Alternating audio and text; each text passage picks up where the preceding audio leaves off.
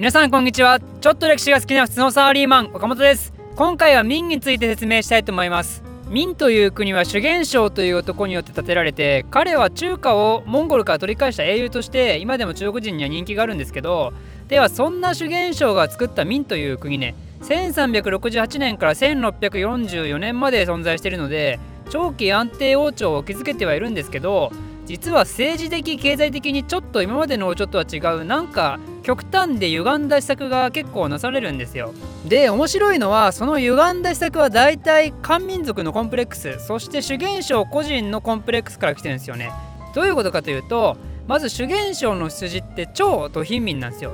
黄金の乱が起きた頃って日照りがやばいとか稲子がやばいとかでもうめっちゃ飢饉起きてたんですよね。で主元省は貧農の子供だったんですけどもう両親と兄弟は上で死んでてだけど主元省はなんとか生きながらえて貢献の乱の軍に参加してでみるみるとかくを表して最終的には元を中華から追い出して民を建国するまでに成り上がるんですよね。こんな感じに客観的には超ゴールデンサクセスストーリーを持ってる主元省なんですけど彼はそんな貧しい羊に対するコンプレックスは結構持ってたようです。まあ学歴コンプレックスのすごい版みたいなもんですよ。だけど彼のコンプレックスは決してこれだけじゃなくて実は他にもあって実は主言者を超ブサイクだったんですよ。そのブサイク具合って彼の人生にマジで大きく影響してて例えば黄金の乱のメンバーに仲間入りしようとした時に彼がブサイクすぎて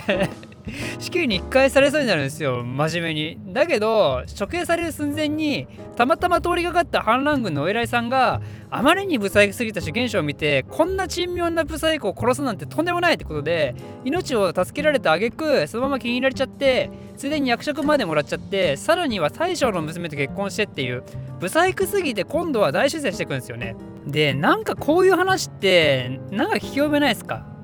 豊臣秀吉の話となんとなく似てますよね。秀吉が天下人になってからの話をイメージすると大体わかると思うんですけど主元将もねやっぱり自分の出自と養子にめちゃくちゃコンプレックスもしたんですよ。自分が下の立場の時はね上に何言われてもへこらして「あどうもブサイクです」って感じにニコニコしてりゃいいんですけど自分が天下取った後に部下からブサイクとか元ホームレスとか言われたらムカつきますよね。ってことなんで主元将は何をしたかというと皇帝の独裁力をめちゃくちゃ高めるんですよ。実は宋の時代から皇帝の権限は強化傾向だったんですけど明の時代に来てマックスになるんですよね。例えば皇帝が行政軍事外交とかのあらゆる権限と決済機能を持つとかね。でもう皇帝はめちゃめちゃ偉いから他の大臣とかも皇帝になりなりしくできなくなってそれに関連するちょっとしたエピソードがあるんですけど漢とか唐の時代は皇帝と大臣が政治について話をする時はみんな座って膝を突き合わせて議論したのが宋の時代には皇帝以外が座るのは禁止になって立って話さなくちゃいけなくなっちゃってで明の時代にはね立つことすら許されなくてひざまずいて話さなくちゃならなくなったらしいんですよ。何を話すのにもね。これ企業勤めの方大丈夫ですか？皆さんの会社は官ですか？そうですか？民ですか？民がねクソブラックなの間違いないですけどそうも大概ブラックですからね。でまあそんな話は置いといてこういうエピソードに代表されるようにですね、まあ、つまりここまで役人たちと心の距離を置くようになってしまったのは主元省のコンプレックスのせいなんですよね。結局部下が自分の意見に従ってるようでもやっぱ主元省的にはこう思っちゃうわけですよ。お前らどうせ陰で俺のことバカにしてんだろ。ブサイクのくせに何言ってんだとか元ホームレスのくせに偉そうにとか分かってんだろうな。おい。ことで、まあ、役人たちって品能とは程遠いバリバリのエリートそうですからね。話が合わなくて当然っちゃ当然ですよ。そんな主元書はですねその猜疑心が晩年になるとさらに強化されていって最後の方には彼はいろんな人を大量粛清しまくって十数万人の人を殺したということらしいです。ということで彼のブサイク貧民コンプレックスによって ブサイク貧民コンプレックスによって民国内の政治体制の土台は作られたんですけど次は国外の施策ね。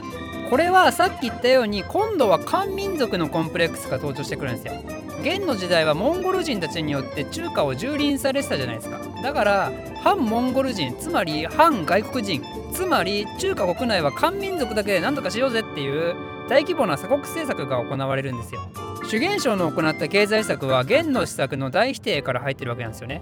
元の時代はパックス・モンゴリカに代表されるようなグローバリズムが形成されてたわけですけどまた元の時代には金銀との交換を保障した打艦紙幣が流出されてたんですけど、まあ、そういうのいいからってことで一切自由商業を奨励しないんですよねその代わり現物主義の社会に逆行していくんですよ納税も農作物による現物だったり力仕事の生の労働力を提供させたり、まあ、こんな感じで昔のすごい昔の古き良き時代を取り戻すみたいな感じだったんですけど実はそうは言っても外国とのつながりを一切するわけではなくてどういうことかというと外国相手にはうちとビジネスするのは禁止だけど超高貿易はいいよって言ったんですよ。超高貿易っていうのは簡単に言うとお前らが俺らの子分になるんならそちらの献上品はもらうしこちらはお土産あげちゃうよってことですよ。つまりね結果として普通の貿易と似たようなもんなんだけど彼らはメンツに強くこだわったわけですよ。俺らが上だっていうね。なぜなら彼らの漢民族のプライドはモンゴル人たちによってズタボロだったから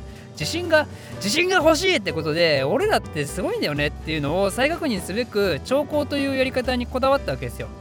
まああとは政府が貿易の利益を管理するとか和光っていう海賊対策とか、まあ、そういう目的もありましたけどね。でもこの時の漢民族すげえぜムードって多分相当熱烈だったんじゃないかな。三国志演義っていう伝説的小説が誕生したのもそういうバックグラウンドがあったからこそですからね。だから民の経済策としては中華史上初の鎖国状態に陥って経済活動から外国を遮断して時代の流れが後退するんですけど明の最盛期には超高相手を探しにね逆に帝和っていう人物が世界各地で大冒険っていう若干不思議な体制に陥ります。明がこんな感じになってしまったのも元のトラウマによって引き起こされた漢民族コンプレックスが、まあ、そもそもの背景にあるんじゃないかと私は睨んでいるわけですよ。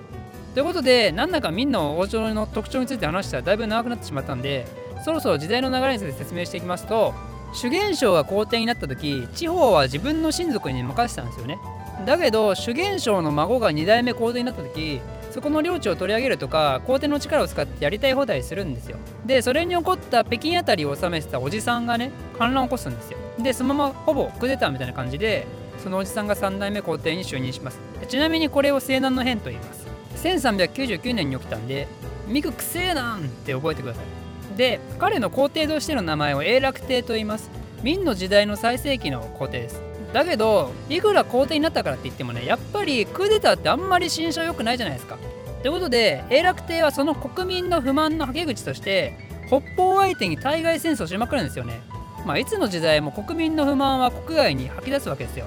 でさっき言ったテーマの超広告探し大旅行も永楽帝の時ねなので彼の時に対外に向けた動きは一番盛んだったわけですよね。だけど永楽帝も永楽帝でやっぱ小心者というかクーデターを起こした自分に対してのコンプレックスがあったようでなんかもう めんどくさいんですよねこの周一族はきっと。でそれを帝和がねキリンをお土産に持って行ってあげたらほらキリンは平和の象徴だからねキリンが来るでも言ってるけどだからそれを見て永楽帝は大層を癒されたと。そういう話があります。でちなみに永楽帝のそういう性格もあってか彼は今までの明の首都南京から自分の拠点であった北京へと遷都するんですよ。この時に建国されたのが現在の故宮博物院で有名な天安門があるとこですね。でここまではうまくいってた明なんですけど永楽帝の死後は結構大変な目に遭うんですよ。北領南和というんですけどつまり北は北方民族南は和光によって苦しめられるんですよね。有名な話だと1449年に起きた土木の変ってのがあります。これはモンゴル系の人たちが明に対して貿易したかったんだけどだけど鎖国してたじゃないですか。それで断ったら怒っちゃってそれでなんと明の皇帝を捕虜として捕まえちゃったんですよね。そういう屈辱的な事件が起こるんですよ明からしたら。ちなみに1449年だから土木工事石よく出てくるなって覚えてください。そういうのもあって北方民族への対応許可ってことで明の時代には万里の長城の大規模工事がされるわけですよ。だけどそういうのって金かかるじゃないですかやっぱり。でまた和光も海賊行為っていうかもはや密貿易者もいっぱいいたんですよね。この時の中国って絹とか木綿とか優れた繊維がいっぱいあって外国からしたらめっちゃ欲しいんですよ。だからこの時代銀が世界中から明に流入されるんですけどそれを密貿易という形で請け負ったのが和光なわけなんですよね。なので漢民族のコンプレックスによる鎖国政策のせいで最終的には北領南湾に伴う国防費がだいぶ積み重なっちゃってだけど中央ではもう宦官勢力と官僚が対立し合ってそういうとこじゃないっていう。こういうとこはやけに漢民族らしいんですがそういうわけで政治は乱れて国内はボロボロ。つまり起こるは農民反乱ってことで1644年理事制を指導者とする反乱によって明朝は滅ぼされてしまうってわけですよ。ということで、えー、明の話はざっくりここまでとして次回はいよいよ中国最後の王朝秦について説明したいと思います。この動画を少しでも面白いためになると思っていただいた方はいいねとチャンネル登録のほどよろしくお願いします。ではまた。